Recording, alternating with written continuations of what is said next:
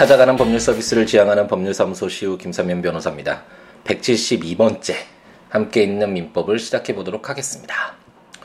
음, 요즘 주위가 많이 시끄럽죠. 이제 뭐 워낙 큰 일이 발생하다 보니 정말 온 국민이 관심사가 그쪽에 이제 집중되어 있고 아, 그런 어떤 국민들의 열망이 에, 공감대가 형성되면서 하나로 모아지는 에, 그런 어떤 사회적 현상을 요즘 어, 접하고 있지 않나라는 그런 생각이 드네요.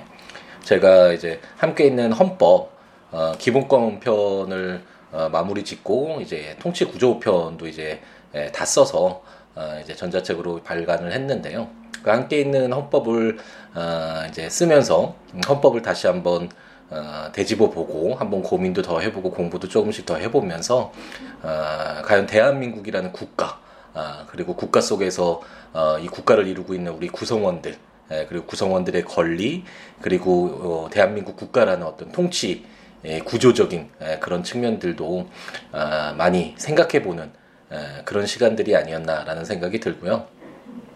함께 있는 헌법을 꼭 구입하시라는 아, 그런 광고 글은 음, 아니지만 광고 멘트는 아니지만 아, 국가법령정보센터 제가 항상 말씀드리듯이 드렸듯이 그 인터넷상에서 이렇게 찾아볼 수 있잖아요. 그래서 대한민국 헌법 치셔가지고 아 근대 국가가 이제 발생하면서 국가가 어, 필수적으로 최상위법으로서 헌법을 갖고 있는 게 어, 대부분의 국가의 모습이고 그 헌법이 국민의 기본권 그리고 통치 구조를 담고 있기 때문에 에, 대한민국을 사는 우리 국민이라면 그 구성원이라면 아, 대한민국 헌법이 어떻게 에, 규정되어 있구나 아, 그리고 어떤 내용을 담고 있구나라는 정도는 아, 어느 정도 알고서 어, 인식하고서 아, 우리가 살아가야 되지 않을까라는 그런 생각이 들고 어, 국가법령정보센터 국가법령정보센터에서 대한민국 헌법 치셔서 해당 조문들 그렇게 어렵지 않으니까요. 우리가 함께 있는 민법에서 처음 민법 접했을 때 에, 법률 용어로 인해서 이게 아, 우리나라 말인가라고 의심이 들었지만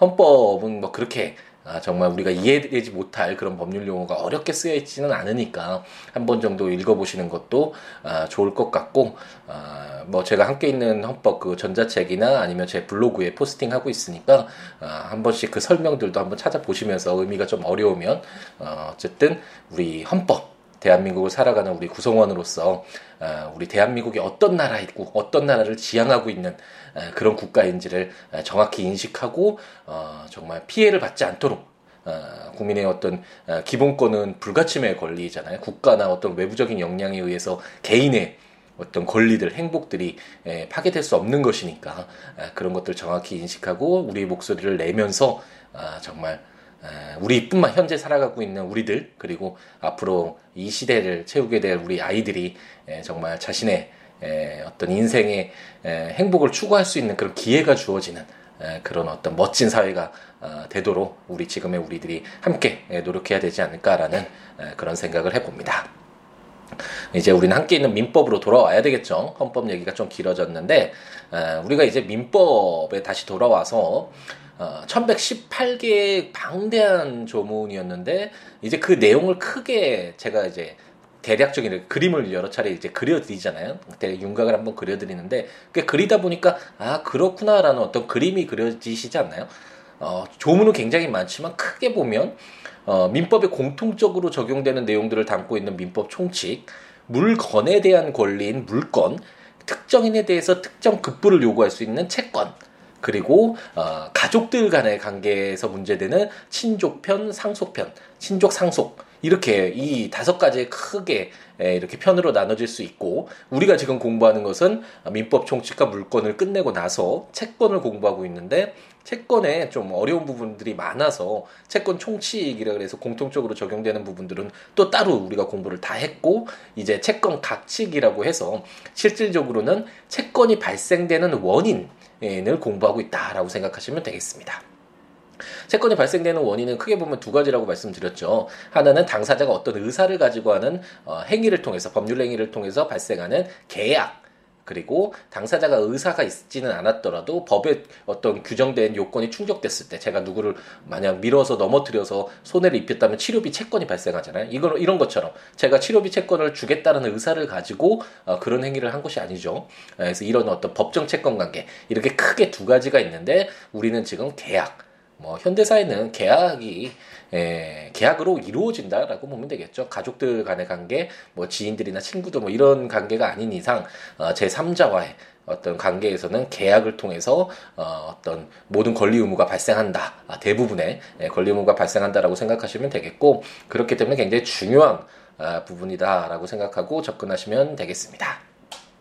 우리가 이제 세 번째 에, 민법에서 규정하고 있는 계약 유형 중에 세 번째를 보게 될 텐데 첫 번째가 증여계약이었죠. 무상으로 재산권을 이전한다는 어떤 특별한 어, 특이한 점이 있었던 증여계약을 보았고 두 번째로 가장 일반적으로 많이 쓰이는 어, 계약 유형이라고 할 수 있는 매매계약. 뭐 매매계약 한 번도 없이 하루를 살아가시는 분 그렇게 많지 않지 않나요?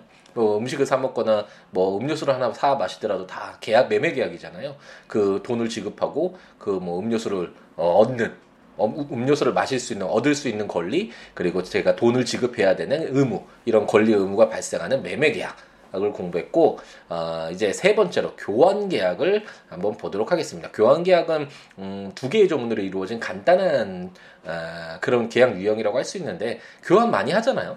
어, 실질적으로 그 어떤 대량 어떤 계약 어떤 대량으로 이루어지는 대규모 거래에서의 교환 계약이 많이 발생하는지는 잘 모르겠는데 우리가 현실에서는 많이 쓰지 않나요? 특히 어린 아이들 어 내가 이 태권부위 줄게 너 저기 철인 28호 줘뭐 이런 식으로 서로 나눠 갖는 거어 이런 것들이 교환 계약이죠. 아, 그래서 교환 계약이라는 건 아, 금전 금전 이외, 그러니까 돈 위에 재산권 상호 이전하는 것을 약정하는 계약인데 아, 매매와 거의 유사한 형태인데 다만 아, 금전이 아니라 아, 금전 이외의 재산권이 그 어떤 대상이 되는 계약의 어, 객체가 되는 아, 그런 특이점이 있는 계약이다라고 생각하고 간단하게 예, 이해하고 넘어가시면 될 것 같습니다.